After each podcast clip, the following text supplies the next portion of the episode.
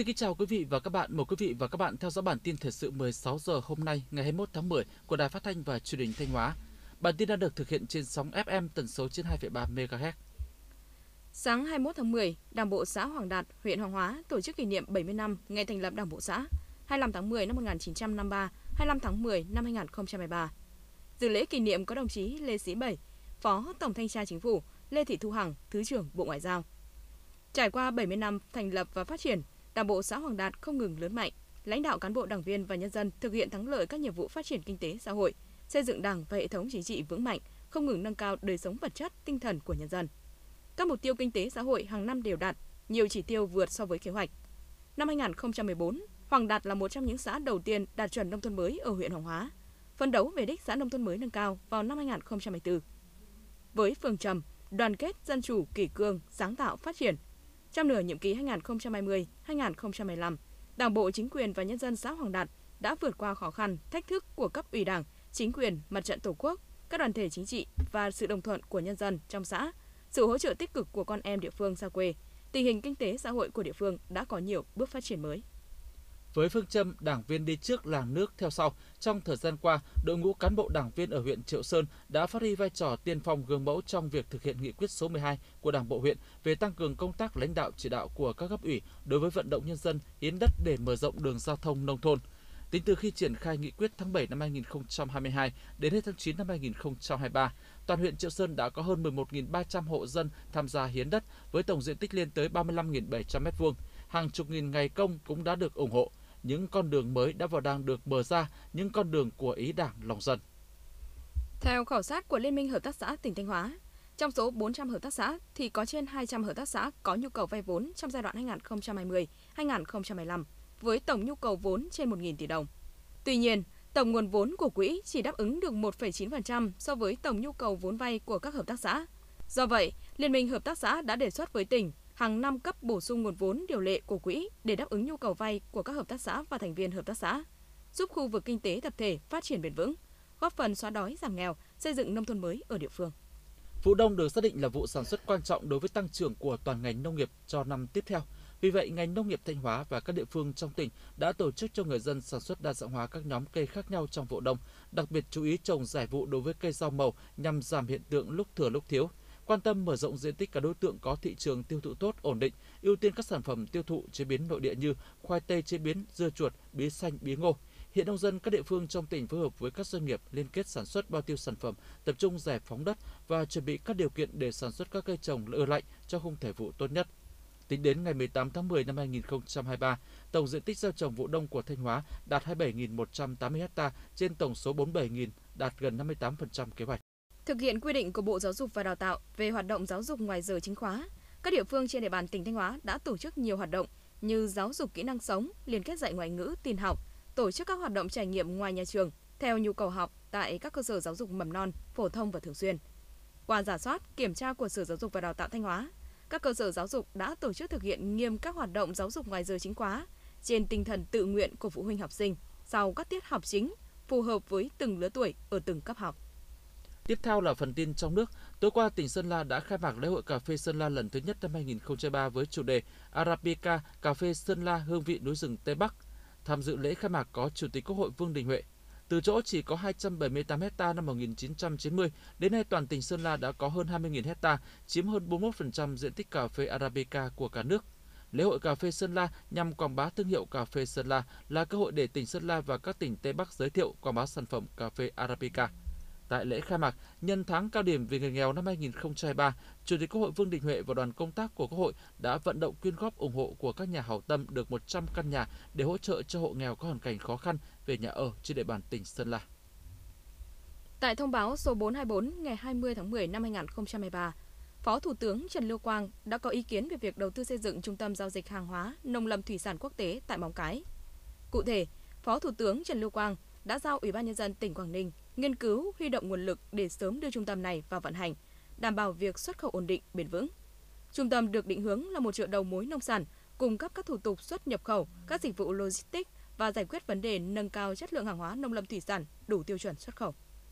tỉnh Lào Cai sẽ có thêm hai cặp cửa khẩu quốc tế được mở và nâng cấp. Hai cặp cửa khẩu này đều trên tuyến biên giới Việt-Trung, đoạn giáp ranh giữa Lào Cai Việt Nam với Vân Nam Trung Quốc. Đó là cặp cửa khẩu Mường Khương, Kiều Đầu và bản vượt Bát Sát, Ba Sa.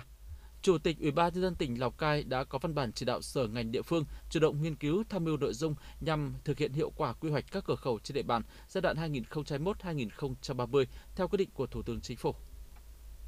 Hiện đang có một cuộc đua rót vốn ép đê i vào Việt Nam với đích đến trước mắt là hai nghìn không trăm hai mươi lăm.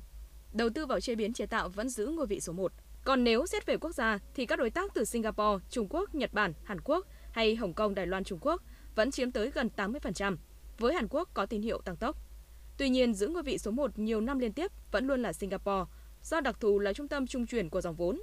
Từ tiền đề là chuyến đi vào tháng hai của Thủ tướng Phạm Minh Chính đến Singapore, thiết lập quan hệ đối tác kinh tế số, kinh tế xanh, tiến đến hợp tác bền vững. Thì mới đây, chuyến viếng thăm quan trọng của Thủ tướng Singapore Lý Hiển Long đến Việt Nam, như lời khẳng định mối quan hệ kinh tế chặt chẽ giữa hai quốc gia đang tiếp tục tiến thêm vào chiều sâu.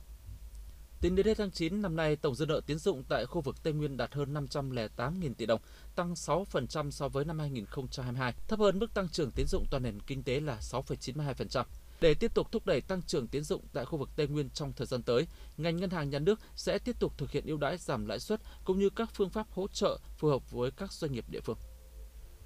Phát triển sản xuất và chế biến sâm Ngọc Linh trở thành một trong những ngành kinh tế mũi nhọn của tỉnh, góp phần nâng cao thu nhập, phát triển đời sống kinh tế xã hội cho người dân, nhất là vùng đồng bào dân tộc miền núi. Đây là mục tiêu trong đề án phát triển sâm Việt Nam, sâm Ngọc Linh đến năm hai nghìn không trăm ba mươi vừa được Ủy ban nhân dân tỉnh Quảng Ninh ban hành. Mục tiêu đến năm hai nghìn không trăm ba mươi, tổng sản lượng sâm Ngọc Linh đạt khoảng một trăm tấn sâm củ từ năm năm tuổi trở lên một năm, diện tích khai thác khoảng ba trăm đến ba trăm năm mươi héc-ta một năm. Phấn đấu một trăm phần trăm diện tích trồng sâm Ngọc Linh đủ điều kiện được cấp mã số vùng trồng, chỉ dẫn địa lý và tổ chức sản xuất theo hướng tiêu chuẩn của giê a xê pê vê kép hát o. Cục Quản lý Dược Bộ Y tế cho biết Cục đã cấp phép nhập khẩu mười lăm nghìn lọ thuốc immunoglobulin theo quy định để đáp ứng nhu cầu điều trị đặc biệt của cơ sở khám chữa bệnh đối với bệnh tay chân miệng. Hiện nay đã nhập khẩu về Việt Nam với số lượng tám nghìn hai trăm năm mươi tám lọ thuốc và cung ứng cho các cơ sở điều trị. Dự kiến cuối tháng mười một sẽ tiếp tục nhập khẩu hai nghìn lọ thuốc về Việt Nam. Ngoài ra dự kiến trong những tháng cuối năm hai nghìn không trăm hai mươi ba, các thuốc immunoglobulin đã được cấp giấy đăng ký lưu hành sẽ được tiếp tục nhập khẩu về Việt Nam. Sáng hai mươi mốt tháng mười, tại Sở Chỉ huy Tiền phương Đồn Biên phòng Cửa khẩu Cảng Kỳ Hà, huyện Núi Thành, tỉnh Quảng Nam, diễn ra buổi họp giữa các lực lượng chức năng với chủ tàu, đại diện các gia đình của mười ba ngư dân mất tích trên biển. Hiện nay, trên hiện trường tai nạn có bốn phương tiện của Bộ Quốc phòng đang tham gia tìm kiếm. Thông tin từ hiện trường nối sóng trực tuyến về Sở Chỉ huy Tiền phương. Tại đây có gió Đông Bắc cấp bốn, sóng cấp ba, thời tiết đang xấu dần. Bộ Chỉ huy Biên phòng tỉnh đề nghị Ủy ban nhân dân tỉnh Quảng Nam báo cáo Ủy ban Quốc gia ứng phó sự cố thiên tai và tìm kiếm cứu nạn về việc tìm kiếm đến hết ngày hai mươi hai tháng mười. Nếu không tìm thấy các nạn nhân, công tác tìm kiếm kết thúc. Tin tức từ Tập đoàn Điện lực Việt Nam e vê en cho biết hiện có hai mươi mốt nhà máy trên phần nhà máy năng lượng tái tạo chuyển tiếp hoàn thành thủ tục xê o đê, tức là ngày vận hành thương mại, đã phát điện thương mại lên lưới với sản lượng điện tính từ thời điểm xê o đê đạt bảy trăm lẻ chín phẩy năm triệu ki lô oát giờ. Tính đến ngày hai mươi tháng mười, số lượng dự án đã gửi hồ sơ đàm phán giá điện, hợp đồng mua bán điện vẫn là tám mươi mốt trên tám mươi lăm dự án. Tập đoàn Điện lực Việt Nam và chủ đầu tư đã hoàn thành đàm phán giá và ký tắt hợp đồng pê pê a với sáu mươi ba trên sáu mươi chín dự án. Bộ Công Thương đã phê duyệt giá tạm cho sáu mươi hai dự án.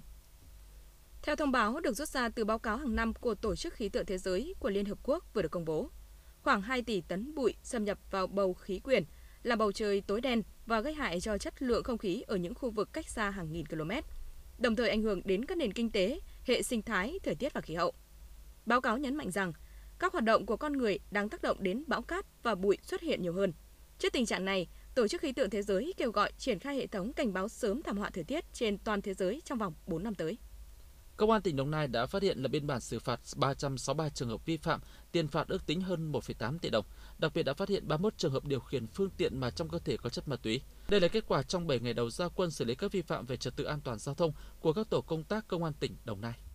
Tính đến tháng tám năm hai nghìn không trăm hai mươi ba, toàn ngành Bảo hiểm xã hội Việt Nam đã gửi ba trăm bảy mươi tám hồ sơ kiến nghị khởi tố theo Điều hai trăm mười sáu về tội trốn đóng bảo hiểm xã hội, bảo hiểm y tế, bảo hiểm thất nghiệp cho người lao động của Bộ Luật Hình sự năm hai nghìn không trăm mười lăm.